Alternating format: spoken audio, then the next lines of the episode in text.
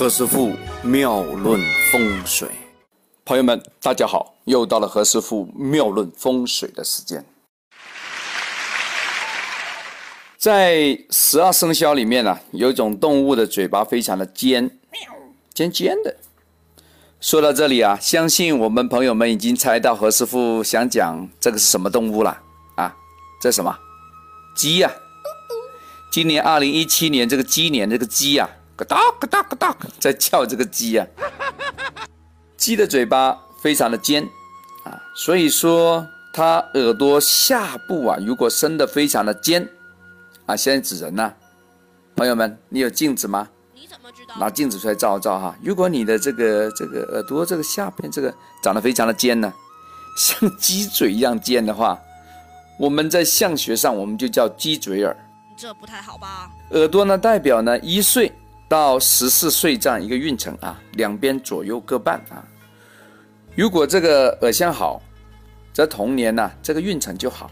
都什么时代了？如前边我们前几集讲的内容一样啊，如果那个耳高过眉、过目、大耳朵，那个耳朵长得比较贴，或者说是福耳，那耳垂啊比较长的话，大多数这个童年的生活素质啊都比一般人高，比一般人好。你怎么知道？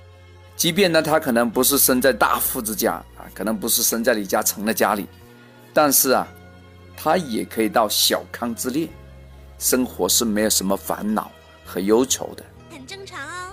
但是鸡嘴耳呢，是那种不好的象啊。如果大家对这个鸡嘴耳啊有点不容易理解的话，大家可以想象一下，就是我们以前看到一个 3D Max 的电影啊，叫《阿凡达》。好嘞，那里面的那些有一些人类啊，不能说人类啦，就说他常常在深山老林里面活着，那个那种那种高人啊，那个耳朵非常尖的。这其实这个耳朵尖呢、也代表这童年的生活比较差，或者说他的家庭环境比较复杂，爸爸妈妈可能没什么运气啊，赚的钱比较少，也就说要经常忙碌于工作，没办法给予他足够的爱和关怀，所以说他那个环境啊不够良好，他的空间呢给他读书啊、做温习啊、做休息的地方其实是不足的，可以说是匮乏的。另外哈，拥有鸡嘴耳的人呢，一般都有个特点，就是说他跟父母的缘分呢比较薄。哎，什么才叫缘分薄呢？啊，它有以下这几个意思啊。第一，可能父母啊这个离婚了啊，要么就其中一方出问题了啊。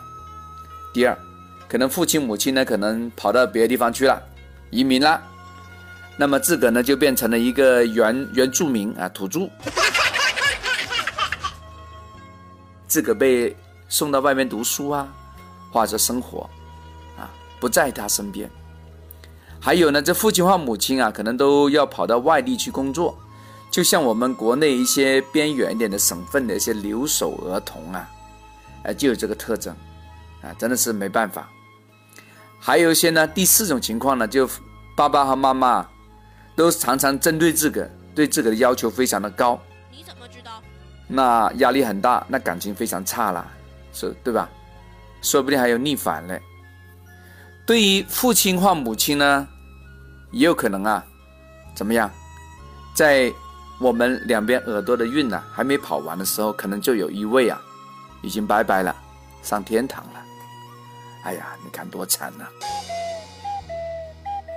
除了与父母的这个缘分薄之外，其实呢，像我们刚才讲这个阿凡达这个这个这个耳朵像的这个朋友啊，因为这个童年的运气不好，所以说很年轻的时候啊，可能就要到社会去工作，要赚钱呐、赚生活费啊，来养自个。随后呢？我有一个朋友，他的耳朵呢就变熟这种鸡嘴耳，他在十一二岁啊就没办法读书了，初中就已经要要离校了，到干嘛？去工厂打工去了，做学徒啊，赚钱呐、来帮补家计。一下班呢，又要回去照顾弟弟妹妹，干嘛？辅导学习啊。你看，他也不简单呐、他很辛苦啊。有些更加恶劣的，就是父母呢经常在子女的面前吵架，对吧？看到这个情形啊，这小孩都想哭啊，吓得要哭了，对吧？家无宁日，出现这种偶像啊，真是苦不堪言呐！哎呀，头晕了。